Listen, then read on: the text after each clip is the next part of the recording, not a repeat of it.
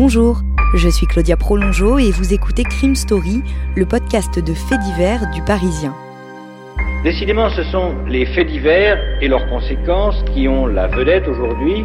Des restes humains ont été retrouvés sur la propriété. Le préfet de la région Corse a été assassiné de plusieurs balles dans la tête. Ce un soir. couple et ses quatre enfants disparu. L'enquête s'oriente aujourd'hui vers un geste criminel. Chaque semaine, je vous raconte une grande affaire criminelle en m'appuyant sur l'expertise du chef du service police-justice du Parisien, Damien Delseny. Bonjour Damien. Bonjour Claudia. Aujourd'hui Damien, la diabolique de Nancy. Oui, une affaire digne d'un roman noir, un homme qui disparaît à la veille d'un départ en vacances et une femme mystérieuse qui ne va pas plier. Le lundi 1er juillet 1985, Patricia Etier pousse la porte du commissariat de Nancy, en Meurthe-et-Moselle. Cette blonde aux yeux bleus a 27 ans et voilà plusieurs jours qu'elle s'inquiète pour son père. Depuis le samedi 22 juin, elle n'a plus de nouvelles de lui. Bernard Etier, 54 ans, est employé comme contremaître à l'usine chimique de Solvay, à Dombasle, juste à côté de Nancy. Le lundi 24 juin, il ne s'est pas rendu à son travail. C'est d'autant plus inquiétant selon Patricia qu'il devait partir en vacances ce lundi 1er juillet et qu'il s'en faisait une joie. Bernard, qui ne prend presque jamais de congé, avait acheté pour l'occasion deux valises neuves. Patricia décrit son père au policier. C'est un quinquagénaire aux cheveux blonds grisonnants, mince et mesurant 1m75. Il est divorcé de sa mère depuis de longues années et a une nouvelle compagne, Monique. Il est tranquille, toujours prêt à aider les autres et d'humeur égale. Patricia a le sentiment qu'il n'aurait pas pu décider de disparaître volontairement ou de mettre fin à ses jours. Mais depuis plusieurs mois, Bernard est harcelé par une femme avec laquelle il a eu une relation trois ans plus tôt. Les semaines précédant sa disparition, Bernard Etier s'était confié à ses proches sur cette femme qui commençait à l'inquiéter. Il avait même spécifiquement dit à sa fille Patricia que si quelque chose lui arrivait, il faudrait bien penser à regarder du côté de Simone Weber.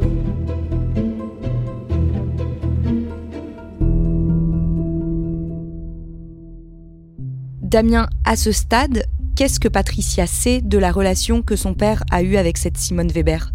Cette relation entre Bernard et Simone, elle a commencé environ 4 ans plus tôt, en octobre 1981 pour être plus précis. Euh, Bernard Etier, il est venu euh, ce jour-là, un jour d'octobre 81, tondre le gazon euh, de Simone Weber qui est veuve dans sa maison de Rosière aux Salines. On est toujours en Meurthe-et-Moselle. Et cette relation, elle démarre un peu comme ça, elle va durer à peu près un an. Et puis Bernard va s'éloigner parce qu'il est à la fois lassé et inquiet de la jalousie de Simone. Et donc il décide de mettre un terme à cette histoire. Alors ils sont restés après en contact, mais euh, Bernard se sent euh, persécuté en fait par cet ex euh, qui ne cesse de le solliciter et d'essayer de venir le voir. Damien, grâce au témoignage d'une amie de son père, Patricia a pu retracer la journée de la disparition de Bernard, le samedi 22 juin. Après sa nuit de travail, euh, Bernard Etier quitte son usine, il est à peu près 5 heures du matin pour rentrer chez lui, mais l'ami en question raconte que quand il arrive devant son immeuble, il s'aperçoit que Simone Weber l'attend, garé dans sa voiture. Alors il prend peur et il appelle son ami pour qu'elle l'héberge pendant quelques heures. Quand, vers 11h45, Bernard revient chez lui, Simone Weber est toujours là à l'attendre. Il descend de sa voiture, se dirige vers elle, ils discutent un peu, puis ils montent ensemble chez lui. Dans l'escalier, Bernard croise des voisins, auxquels il dit sur le ton de la plaisanterie, mais avec une inquiétude réelle dans la voix Je vais me faire engueuler. Puis Bernard Etier et Simone Weber restent environ une heure et demie dans l'appartement. Les voisins entendent des éclats de voix. Finalement, les anciens amants descendent et prennent chacun le volant de leur voiture. Lui part dans sa Renault 9 bleue, elle dans un modèle similaire de couleur blanche. Depuis, personne n'a revu Bernard. Avec la nouvelle compagne de son père, Monique, et le fils de celle-ci, Didier, Patricia commence à mener son enquête. Ils se rendent devant l'appartement où vit Simone Weber dès le lendemain, le dimanche 23 juin.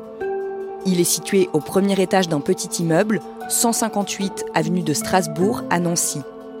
Et ils trouvent une première trace de Bernard. Son briquet, sur le trottoir. Sa voiture, la Renault 9 bleue, est garée quelques mètres plus loin. Il sonne à l'appartement de Simone Weber, mais personne ne répond. Il demande à un couple qui vit au rez-de-chaussée, monsieur et madame Hague, s'ils ont remarqué quelque chose. Alors oui, et ce couple va leur dire que l'après-midi du samedi 22 juin, jour depuis lequel Bernard n'a plus donné de nouvelles, ce samedi 22 juin vers 18h30. Alors ils se souviennent précisément de l'heure parce que bah, c'est le début du jeu télévisé des chiffres et des lettres sur la, troisième chaîne qu'ils ne ratent jamais. Et ils, se disent, ils aux policiers, bah, Simone, elle est bien entrée dans l'immeuble avec un homme à cette heure-là, vers 18h30. Euh, mais après, ils n'ont rien remarqué d'autre d'extraordinaire. En début de semaine, en revanche, les Hagues contactent la famille de Bernard parce qu'ils ont de nouveaux éléments à leur apporter. Oui, alors c'est encore une histoire de, programme télé parce que le dimanche 23 juin, à l'heure de la fin du film, euh, vers 22h30, ils disent qu'ils ont entendu un bruit sourd au-dessus de leur tête et ils précisent c'est un bruit un peu comme un corps qui tombe au sol. Et puis un autre bruit, un bruit plus de moteur cette fois-là. Alors eux, ils pensent au son d'un aspirateur, euh, ce qui peut être étrange à 22h30 un dimanche soir, et ils se souviennent surtout que ce bruit, il a duré assez longtemps. Vers minuit, Madame Hague a vu sa voisine partir en voiture avec un seau et un sac poubelle noir. Oui, alors on peut aussi être surpris de ce genre de mouvement en pleine nuit. Alors surtout, elle, la voit ensuite descendre sept fois les escaliers chargés de gros sacs poubelles. Elle comptera les sacs, ça fait une quinzaine en tout. Et euh, lorsqu'il est 5 heures du matin, les éboueurs y sont déjà passés. Et Simone Weber, elle charge dans sa voiture ces sacs et elle part avec la voiture remplie des sacs poubelles.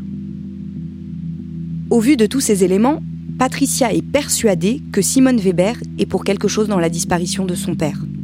Mais les policiers, à qui elle raconte cela, explique à la jeune femme qu'une personne majeure a le droit de disparaître et qu'ils ne peuvent pas faire grand-chose. Quelques jours après s'être rendue au commissariat, Patricia prend la direction des locaux de l'Est républicain, le journal local. Elle va dire que son père a disparu et le dimanche 7 juillet, un avis de disparition est publié dans les pages du journal avec cette question accident ou enlèvement. Damien, dans la foulée, l'employeur de Bernard reçoit un arrêt de travail, mais tout de suite, il pense que c'est un faux. Oui, parce qu'il n'y a rien qui va dans cet arrêt de travail. Alors cet arrêt de travail, il est sur une période qui va normalement du 30 juin au 7 juillet. La première chose qui intrigue l'employeur, c'est que cet arrêt de travail, il est établi par un médecin d'Épinay-sur-Seine dans le Val d'Oise. Ça veut dire qu'on est à plus de 350 km de Nancy, ce qui peut paraître déjà étrange. Et puis après, il y a plein de choses qui ne vont pas. Le numéro de sécu est incomplet, l'adresse elle est manquante et la signature qui est censée être celle de Bernard, elle est différente euh, de la signature que connaît l'employeur de, de son employé. Après la publication de cet avis de disparition et cet arrêt de travail, pour la police, la disparition de Bernard devient vraiment inquiétante. Oui, là ça fait, ça fait beaucoup d'éléments euh, effectivement qui suscitent l'inquiétude et puis le besoin d'enquêter. Donc le mardi 9 juillet, il y a une information judiciaire qui est ouverte contre X pour enlèvement et séquestration. Les enquêteurs se rendent à leur tour chez Bernard, puis chez Simone Weber, au 158 avenue de Strasbourg. Ils remarquent que la voiture de Bernard, indiquée comme garée devant l'immeuble par sa famille, n'y est plus. Ils sonnent chez Simone Weber. C'est une quinquagénaire blonde, à la permanente impeccable et aux yeux bleus perçants qui leur ouvre la porte.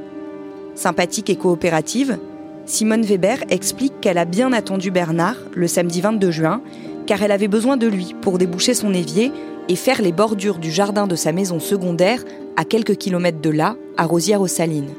Mais qu'elle ne sait absolument pas ce qu'il est devenu par la suite. Elle confirme ses allées et venues dans l'escalier chargées de sacs poubelles, mais affirme qu'elle faisait du tri. Les policiers repartent et décident de continuer leurs investigations en toute discrétion. Ils prennent contact avec le médecin d'Épinay-sur-Seine, qui a rédigé l'arrêt de travail. Lorsque les enquêteurs lui montrent une photo de son patient, celui-ci ne le reconnaît pas. Les policiers retrouvent alors la trace de l'homme qui s'est présenté au médecin, sous le nom de Bernard Etier. C'est en fait le gendre de Simone Weber.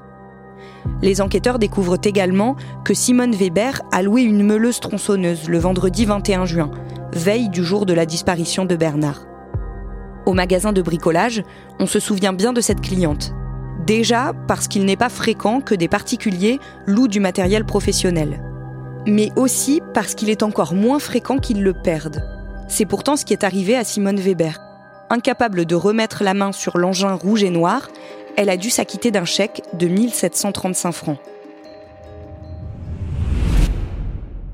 Damien, les enquêteurs sont de plus en plus sûrs que Simone Weber est responsable de la disparition de Bernard Etier, mais ils n'arrivent pas à la coincer. Oui, alors celui qui est vraiment l'un des plus persuadés de ça, c'est le juge d'instruction, c'est Gilbert Thiel, alors qui deviendra célèbre par la suite parce que ça deviendra un des grands juges antiterroristes français.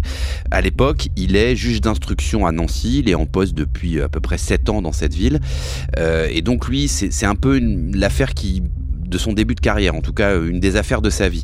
Et euh, il va, lui, euh, se focaliser sur la voiture de, Bernard Etier, parce qu'il pense que c'est la clé de l'énigme. Mais il ne la trouve pas, cette voiture. Donc il va décider, lui, de placer Simone Weber sur écoute. Et est-ce que ça donne quelque chose? Alors en fait, ces écoutes téléphoniques, elles vont permettre de capter notamment une conversation. C'est la sœur de Simone Weber qui s'appelle Madeleine qui appelle. Madeleine, elle vit à Cannes. Et elle dit à Simone qu'elle lui donne les bons numéros du loto Bon, déjà première surprise, mais on s'aperçoit surtout que bah, certains des numéros qu'elle va donner au téléphone à Simone, ils sont plus grands que 49, donc ça peut pas être les numéros du loto. En fait, ces numéros, ils correspondent au numéro d'une cabine téléphonique qui est située en bas de l'immeuble de Madeleine à Cannes.